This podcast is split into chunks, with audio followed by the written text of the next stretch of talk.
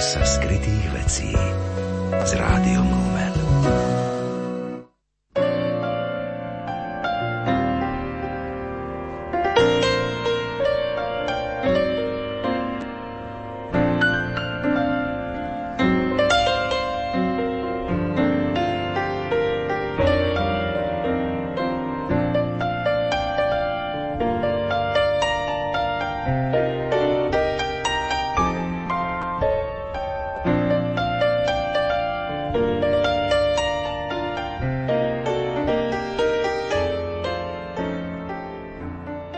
Vážení poslucháči, vítam vás pri počúvaní literárnej kaviarne.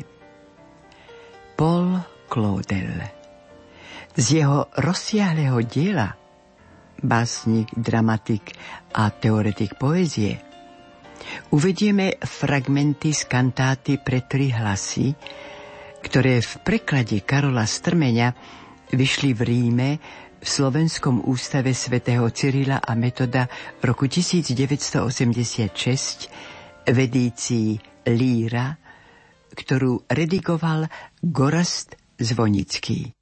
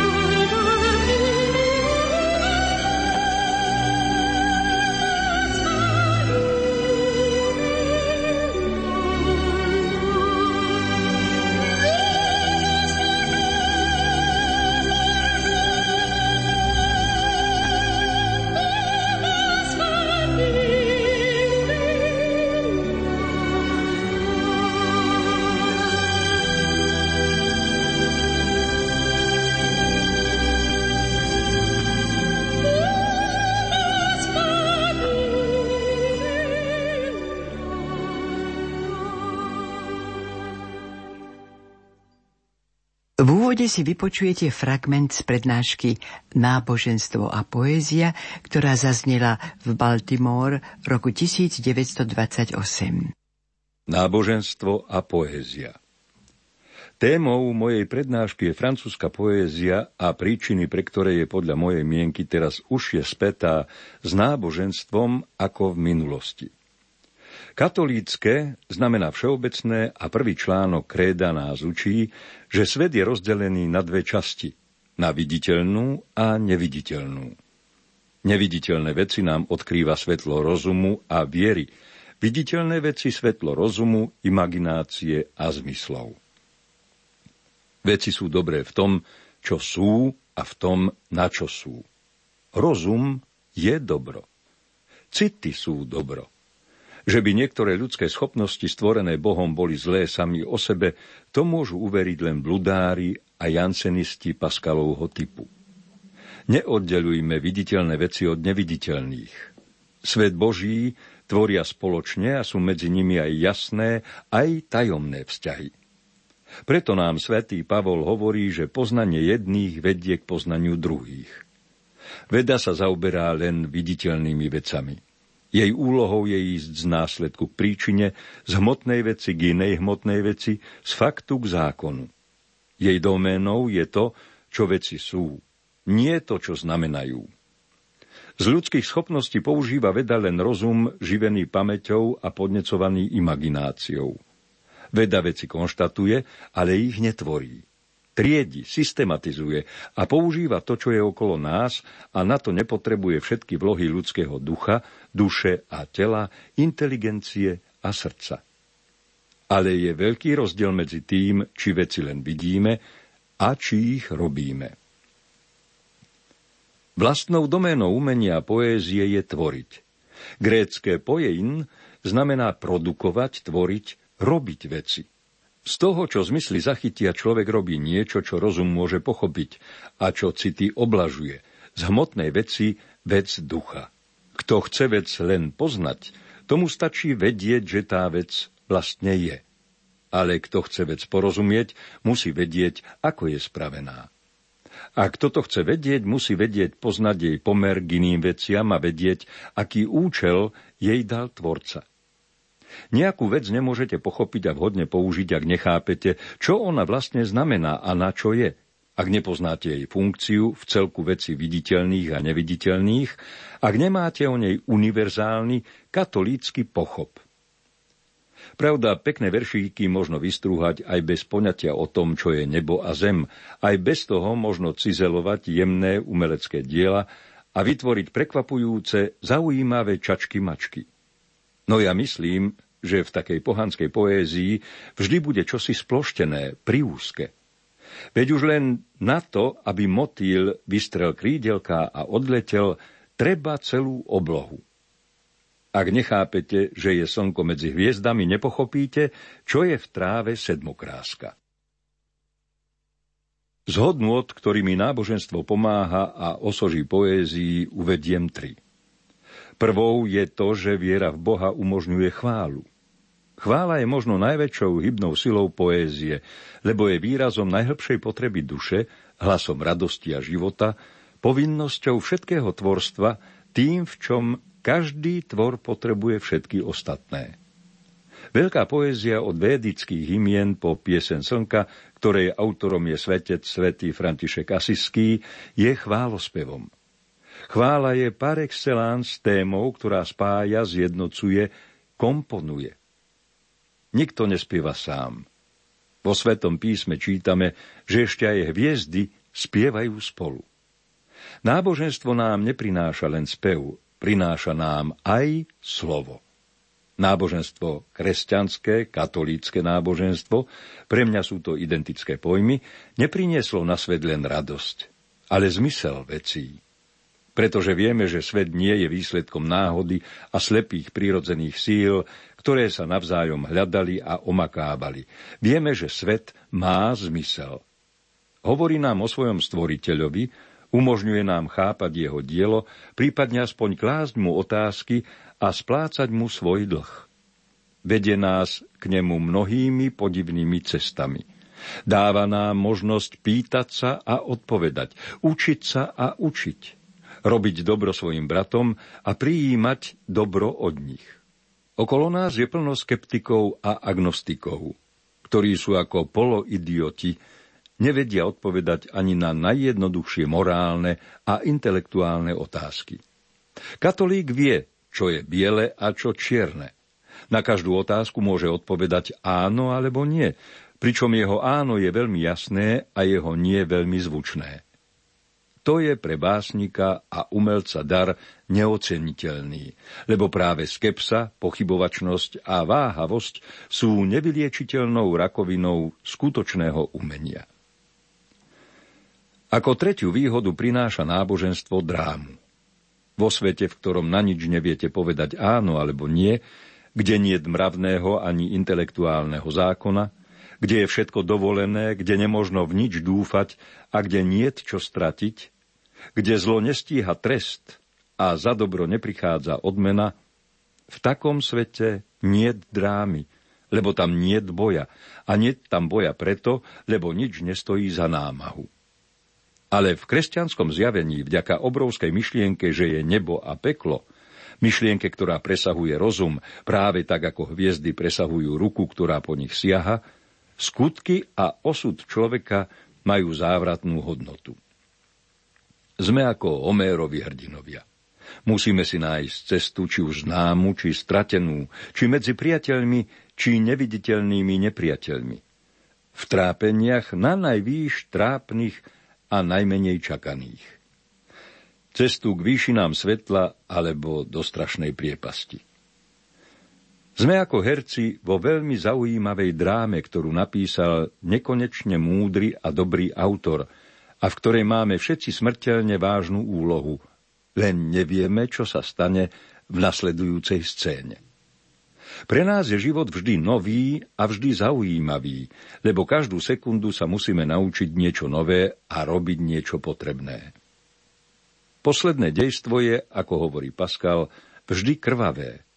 Ale je vždy aj veľkolepé, lebo náboženstvo vnieslo do nášho života nielen drámu, ale jej završením v smrti aj najvyššiu formu drámy, ktorou pre každého skutočného nasledovníka nášho božského spasiteľa je obeta.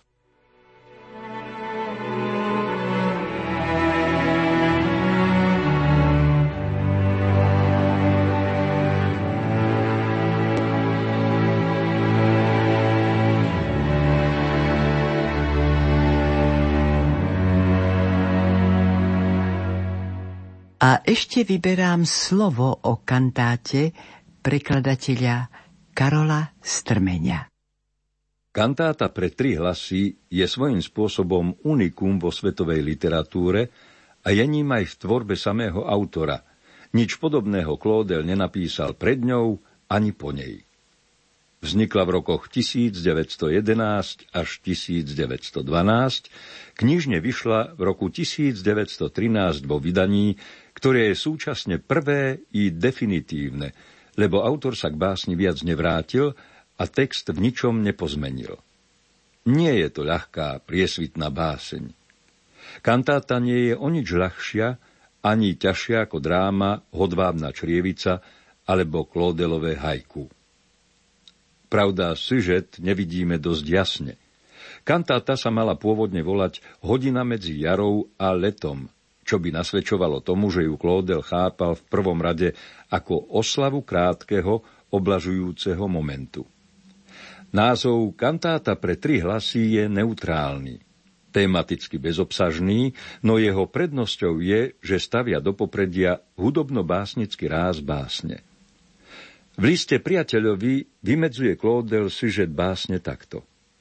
Ešte stále pracujem na svojej kantáte, ktorej témou je moment blaženosti. Ale neskôr hovorí, že témou jeho kantáty je dráma neprítomnosti. Tri ženy, ktoré predstavujú tri postoje k trom neprítomnostiam.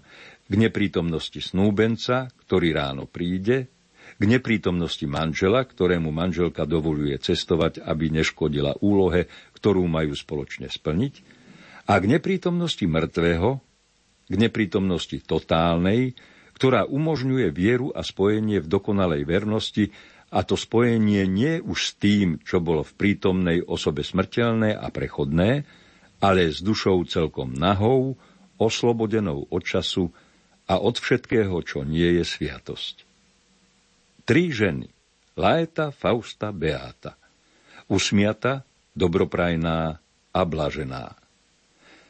Bližšie nám o nich hovorí autor v poznámke, ktorú pripojil k úryvkom z kantáty v Revue de Paris v roku tisíc deväťsto trinásť. Hodno to odcitovať. Tri mladé ženy v noci letného slnovratu na terase zámku v Alpách, medzi horami, vinohradmi a zrejúcou pšenicou, Laeta, Fausta, Beáta. Laeta je latinka, Fausta Poľka, Beáta Egypťanka. Laeta je snúbenica, Fausta ďaleko od manžela, Beáta vdova. Snívajú, pozerajú, zhovárajú sa a spievajú. Je noc, keď slnko stojí a v prírode, ktorá dosiahla práve vrchol svojho rozvoja, nastáva slávnostná prestávka. Len či sa podarí zlákať sem večnú blaženosť, ktoré nestálym z každej strany ohrozeným obrazom je táto hodina a priputnať ju k tomuto trojakému vdovstvu. Áno, všetko odumiera, ale každoročne sa vráti k tej istej extáze. Kvet hynie, ale ostáva rozkoš, ktorú vydychuje. Všetko hynie, ale aspoň v tejto hodine najdokonalejšej zrelosti tri veci sú naše.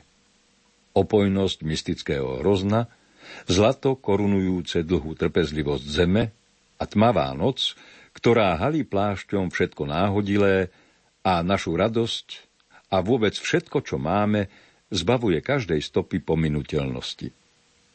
Išlo by teda o dva sužety. Jedným by bola dráma neprítomnosti, druhým oslava chvíle, v ktorej život dosahuje vrcholu.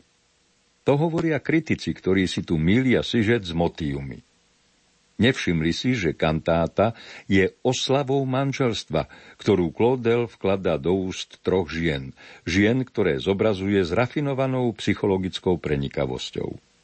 Nie sú to múzy. Múzy oslávil Claudel v prvej zo svojich piatich ód.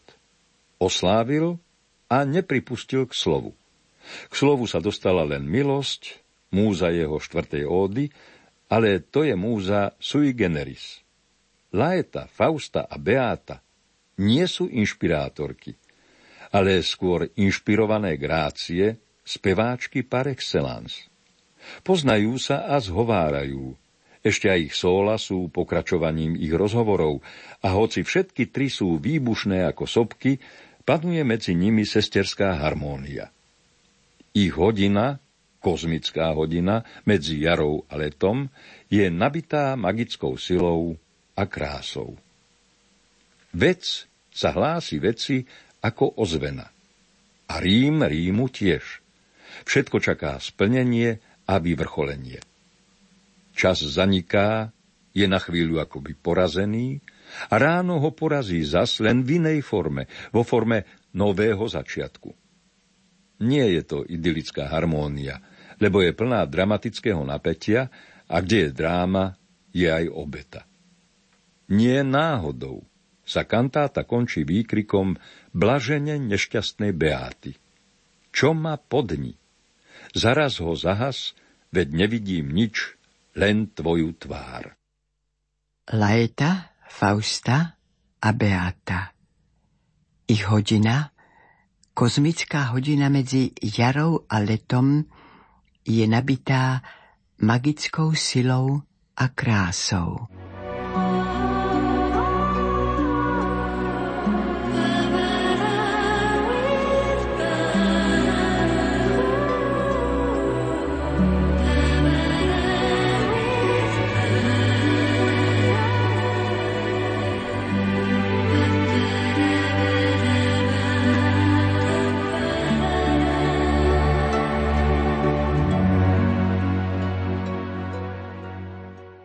Pieseň o ruží. Beata. Pretože nástojíš, sestrička milá, poviem ti, čo si myslím o ruži. Čo je ruža? Ach, ruža. Povedz, či keď vpíjame tú vôňu, ktorou sa bohovia živia, neprichádzame za každým len k nepodstatnému srdiečku, čo sa nám v prstoch rozkladá a oprcha, akoby z tela, čo sa na celú vo vlastnom bosku láskou očarené tisíc ráz pritislo a poskladalo na lupene. Verte mi, sestry, nie rúža je večná, ale jej vôňa vdýchnutá za sekundu. Nie vôňa rúže, vôňa každej veci, ktorú Boh stvoril vo svojom lete. Nie rúža, ani táto či tamtá, ale to tvorivé slovo v tom nevýslovne krásnom kruhu, v ktorom je všetko v tejto vrcholnej chvíli na chvíľu živé. Raj uhrúžený v temnotách. Spod toľkých tenkých závojov sa nám tu vynára skutočnosť a na radosť duše hlboká rozkoš všetkého, čo vyšlo z rúk Stvoriteľa. Čo krehkejšie môže vydýchnuť pominuteľná krása nad túto večnú podstatu a vôňu, čo za sekundu zdá sa priam bez dna. Čím viac vec umiera, tým viac sa blíži ku koncu samej seba. Tým viac z nej vonia to, čo sa tají v tom slove, ktoré nám nikdy nevypovie. A tajomstvo, čo ťa ťahá a vábi. Ach, aký slabý a krehký je teraz v prostriedku roka tento nehybný moment večnosti. Aký len posledný. A nie sme my tri sestry Laeta, Beata a Fausta tiež z rajskej záhrady jary a leta v sekunde, čo je medzi jarou a letom štipôčkou noci, akoby nakrátko štipôčkou očí zavretých od rozkoše. A nie je našou vôňou hlas a otvorené srdce, aby sme v náručí toho, kto nás ľúbi, mohli byť ružou neschopnou umrieť? Nie žiť je hlavné. Hlavné je umrieť a vydať všetku vôňu. A nájsť si v srdci iného miesto, skadiaľ niet návratu. Miesto také krehké, že ak sa k nemu ruka čo len pritkne, omdlie z ťa biela rúža v prstoch. A rúža kvitne nestálo. Postačí jediný večer a z každej byle odletí zložitý motýl na krídelku, čo samo seba držalo. Ale ty povedz, duša moja, je, koho mi Boh vybral za manžela a nežila som nadarmo. Len nech si stane trochu stranou a nech sa za čas vôbec nepriblíži. Veď kde by bola viera, keby už tu bol? Kde čas? Kde riziko? Kde žiaľ? Kde túžba? A ako sa stať, keby už tu stál úplne ružou? Nás budí k životu len jeho neprítomnosť. Len a len ona v smrteľnej zime a neistej jari v pichľavých lístkoch tvorí a čarí ohnivo červenú, geometricky presnú ružu túžby. Zajtra sa skončí svadba zeme a bude iba noc. Ale či na tom záleží, keď spoza prázdnoty leta a zimy, ktorá to prázdno prehlbuje, opäť sa zjavia panny nášho háremu a pozdravia si sestry, ktoré sa zjavia v tej istej chvíli? Kto našiel šťastie, našiel bezchybný kruh podobný posvetnej ruži, v ktorej sa lupenie taja v lupeňoch tak umne, že nevidno im konca a nevidno kraja. Kde ja som s vami, sestričky moje, tam aj vy ste so mnou. A naše ruky sú tajomne spojené, hoci nám luna len postupne ožiari tváre. Kto pozná jednu z nás, pozná aj druhé dve, zajatý ako v mocnine číslo. Kde ruža odkvitne, tam dužie plod. Kde prestal bosk, tam pieseň príšti čistá. Kde slnko zakryl tieň, tam deň sa blízka.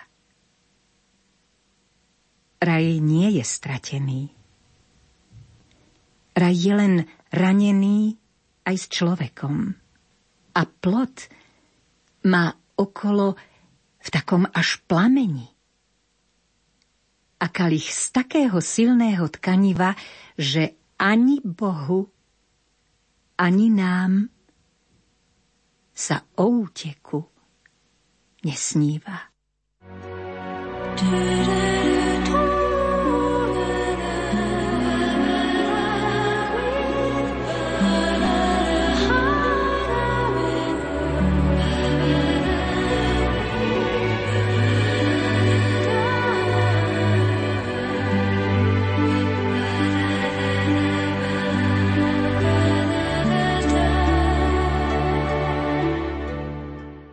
Pieseň o Róne, Laeta.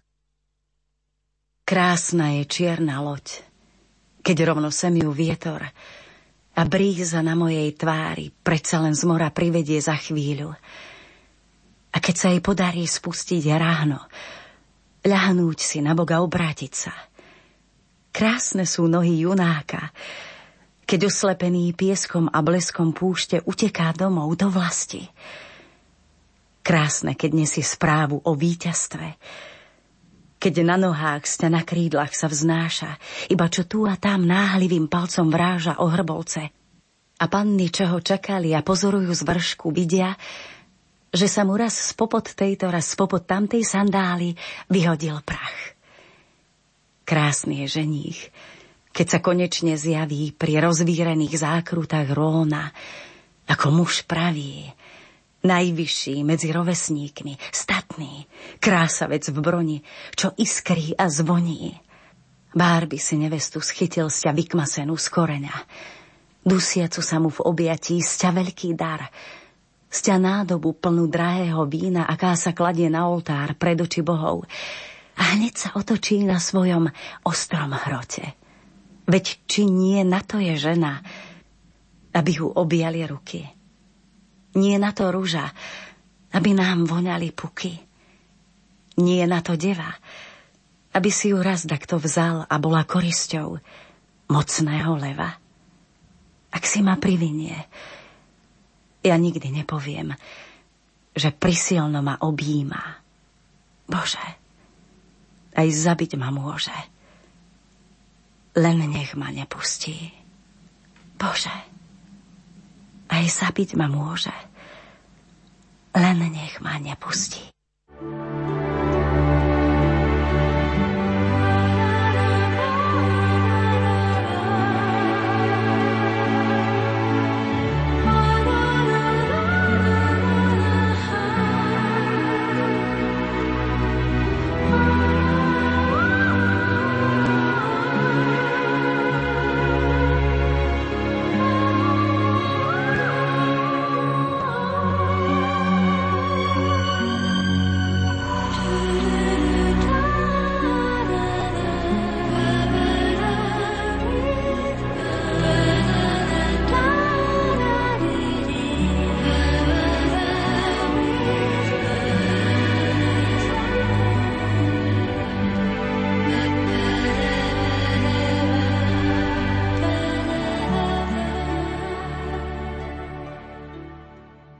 Pieseň o vinohrade, Laeta. Ach, ak si ten človek nechce odtrhnúť hrozno, ak nechce cítiť jeho opojný pach a vrúcne objať svah zem svojich predkov, ktorá mu otvára svoju bohatú žilu, ak sa chce stále a stále robiť len sudcom, ak si chce podržať svoj rozumček a súd, a nevrhať sa do ohňa, ktorý v ňom prepukáva a vyhadzuje plamene a iskry, takže je všetko v ňom blízkot a horúčava. Nemal čo sadiť v kúte najmilšom slnku, pomedzi žeravé skaly, pod ktoré slnko vnára svoje najtvrdšie, najzaritejšie korene, vinič, syna potopy, tajomné znamenie spásy. Boh. Hovorím vám, Boh, a nie človek, objavil, ako naliať do pohára aj páľavu slnka, aj farbu ruže, aj príchuť krvi, aj pokušenie napiť sa čistej vody. Boh nám vlial do čaše, aby nám dušu vyslobodil. Aj vodu, ktorá roztápa veci, aj oheň, čo ich trávi. Och, ak ten človek nechcel, aby mu dievča neverilo, nemal ho chytiť za ruku a povedať mu, že ho ľúbi a že je pekné. Ak nechce, aby išlo s ním, nemal ho chytiť za ruku. Ak nechce čašu dopiť až do dna, nemal k nej prikladať ústa. Ak nechce kalich, treba mu vinič? Ak chce len jedlo, dajte mu skivu záživného chleba. lebo čo živí telo a dušu, tým sa smäd neuháša. Ale ak je skývra živý a miluje len zásoby, aké si človek honobí vec po veci, ak sa zdráha, vždy len váha, a keď ho stretne šťastie, zháči sa a nevie, čo s ním, ak nemá v sebe veľké, vždy pohotové prázdno, ak stále musí najprv čo si spraviť, dačo prezvedieť, vždy dačo skúmať, overovať a zvažovať, nech neprikladá pery k tej čaši, čo skracuje čas a všetko dáva razom. Život je priveľmi dlhý a čas je zdlhavá nuda a večná je len chvíľa, čo trvania nemá. Ach, čo bude so mnou, keď ženou môžem byť len v jeho náručí, len v jeho srdci čašou vína. A on vždy odmieta to, čo nemá času, čo k nemu prichádza z iného sveta. Ak sa tak bojí o seba, nech oheň neobjíma. Ak ho aj čaša zaráža, čo neskôr žena, čo hrozná smrť. Dospievala som ohrozne.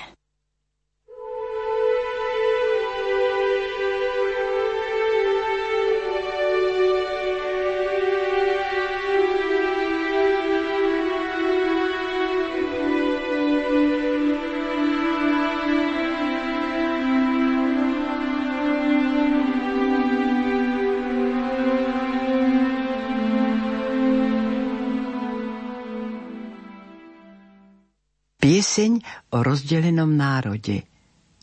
Fausta. Nazývate ma trpezlivou, ale mňa iba láska drží v týchto horách, z ktorých nie je úniku. Povedzte, kto mi vráti slobodné diaľky a šírky tam u nás doma? Kto zášľah vetra slobody, ktorý vás strhne z ťa zúrvalec, keď obidvoma rukami chytí a krúti tanečnicu? Slobodou máľa každý, ale slobodu chápe len koho zatkli, len kto im ušiel, len koho zbavili práva. A ja som jak to ranené vtáča, čo padlo z krdla letiaceho na juh a hniezdo si stavia na cudzom dvore pod vozíkom. Len utečenec chápe, čo je otčina. A kto mi otčinu vráti? Kto temné pšeničné more tichšie než hodvab, čo sa mi v júli vzdúvalo dolu pri nohách a celú noc ma opájalo vlnami? Ach, môcť tak z diaľky začuť znenazdajky dvoch, čo sa po polsky vadia, a brnkot balalajky a vidieť malý podozrivý ohník v jelšine na brehu Visly. Tam nie sú vaše úzučké, pokrájané, na nič nesúce škváriky zeme. U nás je v hlbokej plsti, vysoko až po moje srdce, u nás prst dychom noci oživená túžobne vzdychá a zovšade sa hrnie prúdom ba záplavou, takou, až potopy dvíhajúcej dychtivej živelnej sily, že oheň z hviezdy, jak by mohol plieskať o ňu ako dážď bičom o vodu. Tak ako ryby vo vode a vtáci v háji, tam u nás, v mojom rodnom kraji, ľudia žijú v obrovskej úrode, v obilí mora, ktoré si sami stvorili. A krížom cez to vlnobltie klásia. Vietor vždy iba z jednej strany nesie mi rovno do duše zmysel ich jestvovaní, spojených s nesmiernou Ceres. Teraz už žatva exilu žeravá žiari, ale ja viem, že ma môj milý spozná na prvý pohľad a že sa jeho oči nezmenili. Ak vidím zas tú bratskú, uzavretú tvár, z ktorej by zasvet nesňal masku. A na perách ten pomalý úsmev, že je ach strašné pozrieť. Iba my vieme, čo sme pretrpeli. A žatva je až žeravo zrelá, ale ja viem, že sa mi oči nezmenili. Že sú to stále oči hrdej devy, ktorú si získal. Dve modré oči v jeho očiach ľadu a opoja plné. A myslím, že mi otvorí srdce, aj keď nie dušu, lebo mi nikdy nepovie všetko. A neviem, čo si myslí. Ach, Laeta, dcéra latinskej vlasti, veselá Laeta, aj ty, tmavá Egypťanka, čo si tu zľava, váš osud sa v šťastí môjmu nevyrovná. Šťastný, kto ľúbi, ale blaženejší, kto slúži a koho niekomu treba. A dvaja, ktorých nerozlučná potreba spája, sťak kto si tretí. Pre vás je zajtra tam, kde sa naša rozluka skončí. A potom netúži len on, alebo ja. V nás túži celý rozčesnutý národ. V krajine medzi východom a západom, tam, kde sa vody delia na rovine, tam v samom srdci Európy je rozkrojený národ. Príroda mu nedopriala hraníc. Dedičný trón ho nechráni. Medzníky má len v človekovi a vtrhli doň. Prepadli hostia tablu žita. Susedia si ho rozdelili na tri tably, akoby hraničný kameň a kôl zabránili duť vetru a moru klásia vlnica, hojdať a vinúť všír a diaľ a za korienky držať sa zeme. V strede troch cisárstiev je zatopený národ. A to si sám Boh prial. Boh medzi východom a západom od bludu po rozkol. Tam, kde sa Európa rozkladá na tri časti. Chcel ustavičnú obetu a národ podľa srdca svojho. A na mape niet z Poľska ani mena. A Poľsko nespája príroda, nespája krv a vláda, trvácnosť zvyčaja alebo časný záujem. Niet medzi nimi bohatých a chudobných, všetci sú rovní pod žarnovom. Spoločnú majú len vôľu a lásku. A srdcom túžia po sebe. Po trojnásobnom objatí, trojitým mečom rozťatý. Tak ako tri cirkvi, tak v troch cnostiach kotví tento národ. Vo viere kotví, v nádeji ľudsky nemožnej a v láske. Keď som bola naposledy s manželom, prv, než mi ho odvolali na beznádejnú úlohu, neviem kam, tam v samom srdci Európy spomínam. Noc bola ako táto. Pár pohárikov pred nami.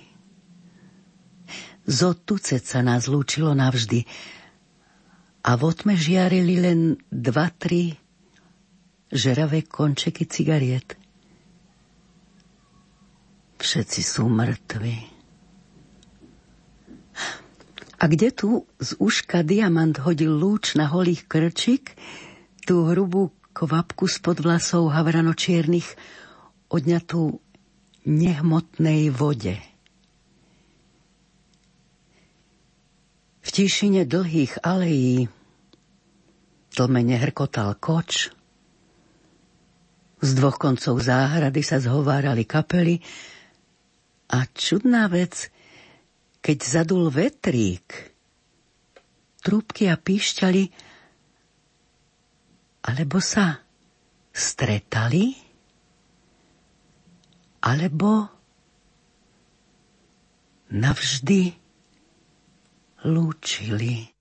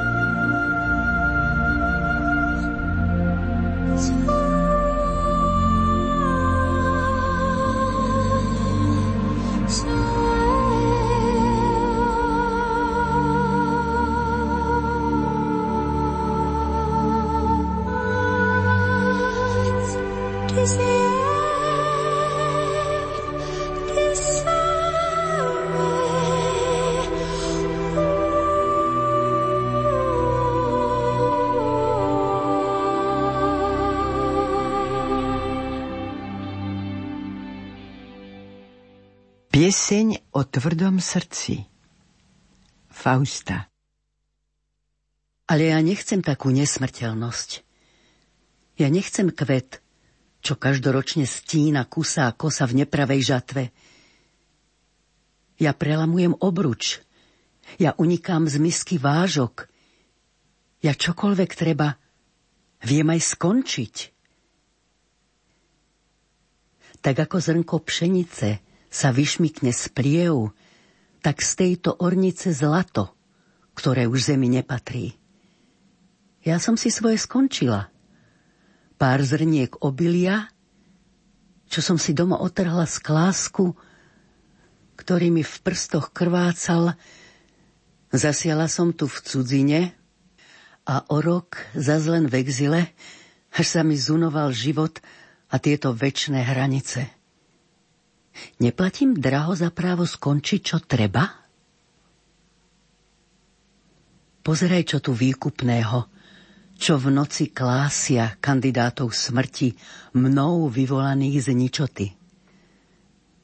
Pozri a uvidíš veci, ktoré sa neskončia nikdy.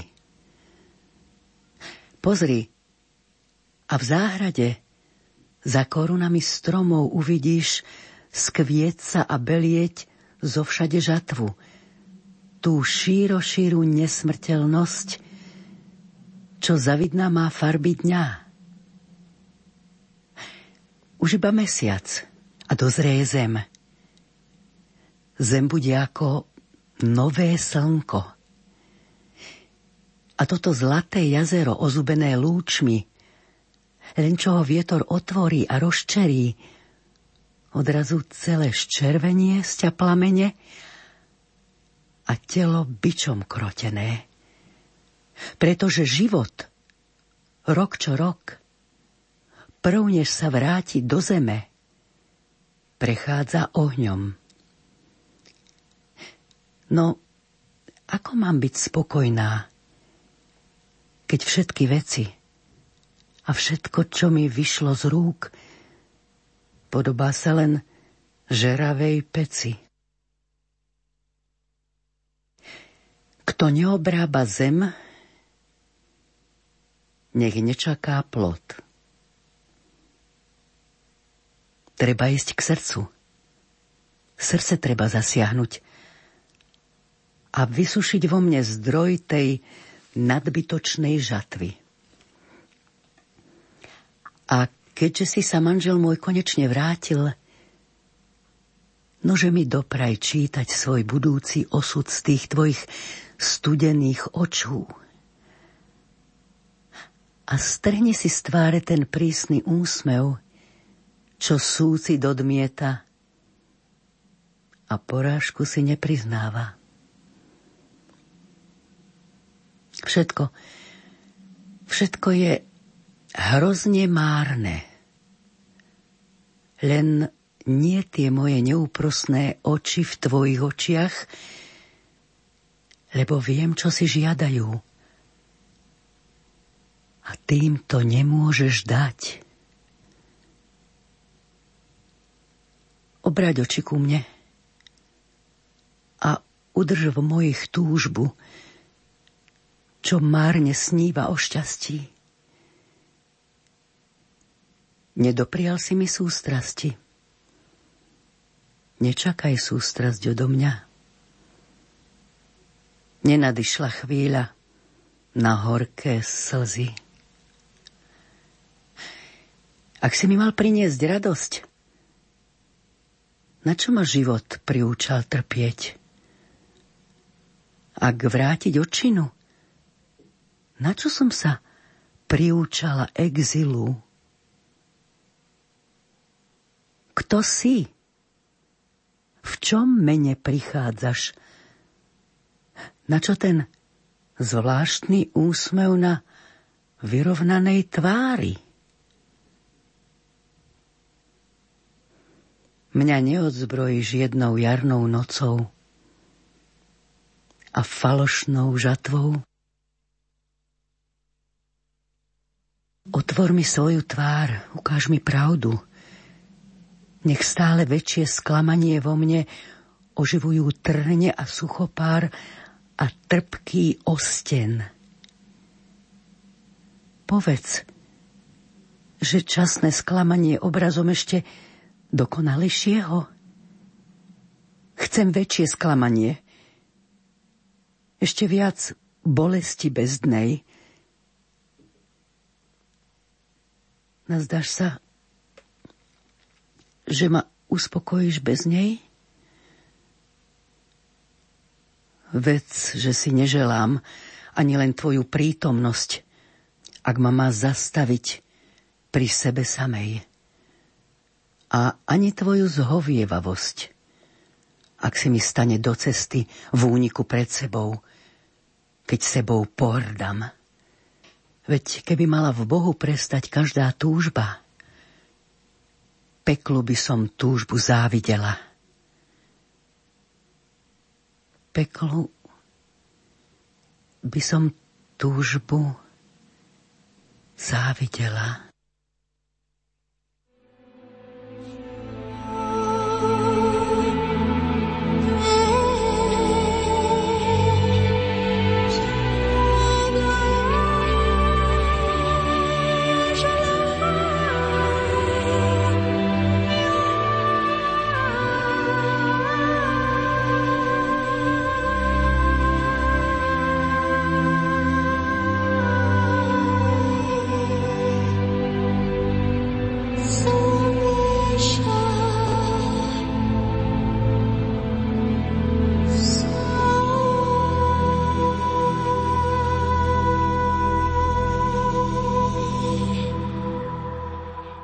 Pieseň o tôni.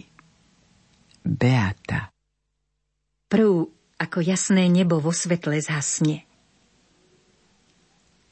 Posledná sestra hviezdička vo svojom trbletnom svite.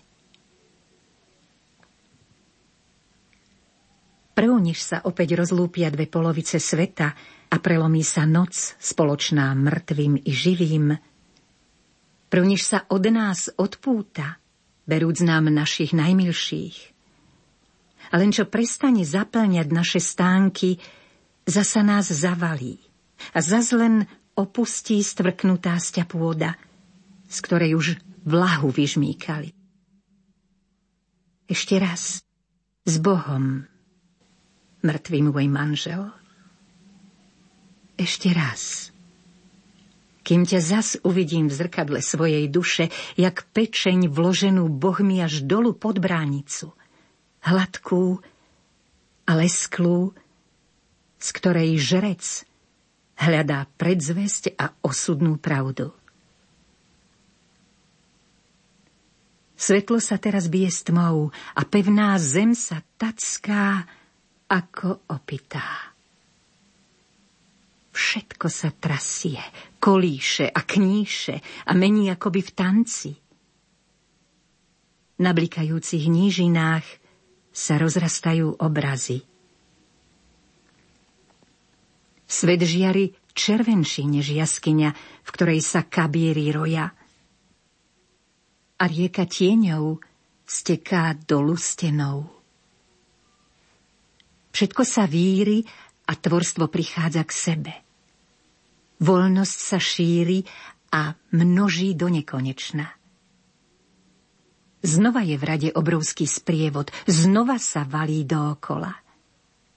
A vidím sama na vlastné oči, že sa môj žalár roztápa a odteká.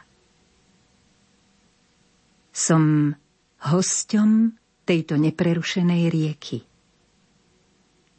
Všetko to tečie a odteká, a či sa to vracia k nám. Ako sa ľahko v tom prudkom prúde odpútať a ničoho viac nedržať. Prv, ako zas sa začne čas. Prv, než si tmavý tieň zas nájde svoje miesto a zas sa uloží na naše telo jak oheň na pochodeň. Jasá to veľké slnce tohto sveta. No čo nás po ňom? Nás neprežiari, nezaženie, neodsunie. My proti nemu staviame seba ako tvrdú stenu. A zatiaľ, čo my sme z tejto oheň vyhne z tamtej strany, musia sa na nej zrečiť všetky veci i obraz toho, čo sa nás týka. Pokiaľ si naša tma a tma, čo rastie na východe, nevídu v ústrety, a prvý nápor temných vln mi opäť bárku nerozkýve a zas to more nezovrie pod mojim kýlom. Nikdy tak mäkko stará loď v borbe so ostrovmi pri Celebése nevrazí do skál zaliatých morom, ako sa chystá celá moja duša na svoj osudný náraz. Ach, o čo ťažšie sa umiera duši, než telu. Ach, o čo ťažšie skonáva duša. Veď, kde sa končí telo, ak nie tam, kde sa mu hlási iné telo? A kde sa končí zvuk? Nie, kde mu nastavia ucho? Kde ruža voňavá? Nie v srdci, čo ju vdychuje? A tento môj hlas. Nie vo dvoch spojených hlasoch, ktoré deň oddelí. Vo vašich, sestričky moje. A kde sa končí život ženy? Nie v duši pre ňu predurčenej, v prístave, čo ju obkľučuje zo všadial. Nie v duši manžela, čo si ju nedá z rúk. Ešte raz. S Bohom, muž môj milý. V Egypte, na brehu Níla, krátko po našej svadbe, v tom čase najdlhšom, aký nám sudba prisúdila, takto si ma raz oslovil. Pekná tvárička vo tme a v každom očku po kvietku z cintorína. Dovol mi hľadieť na tvoje oči. Dovol mi čítať z múra tvojej duše všetky tie veci, o ktorých vôbec nevieš. Ja teda naozaj umriem? Umriem. A jednako, povedz, nie som ja viac než toto hmotné nič? Keď sme sa brali, bolo to v čase? Prvnež sa v lúči saracenskej luny zamihá trikrát malý biely motýl, budem len popol a prach? Nie som, ach, nič iné, len bledá ruka, ktorú chceš chytiť. Len táto nestála ťarcha a váha na tvojom lôžku. Beata drahá, noc zapadá. Je deň. A ja som skríkla, čo ma podni? Zahas to svetlo, zaraz ho zahas. Veď nevidím nič. Len tvoju tvár. Naša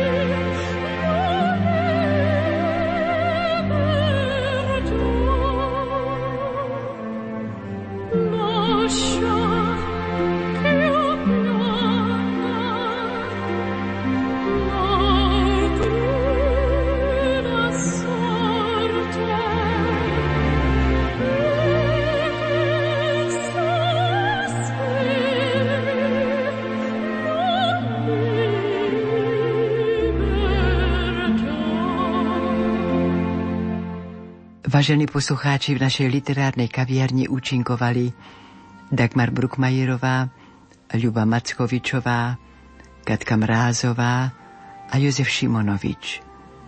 Spolupracovali hudobná redaktorka Diana Rauchová, zvukový majster Matúš Brila a lúči sa s vami Hilda Michalíková.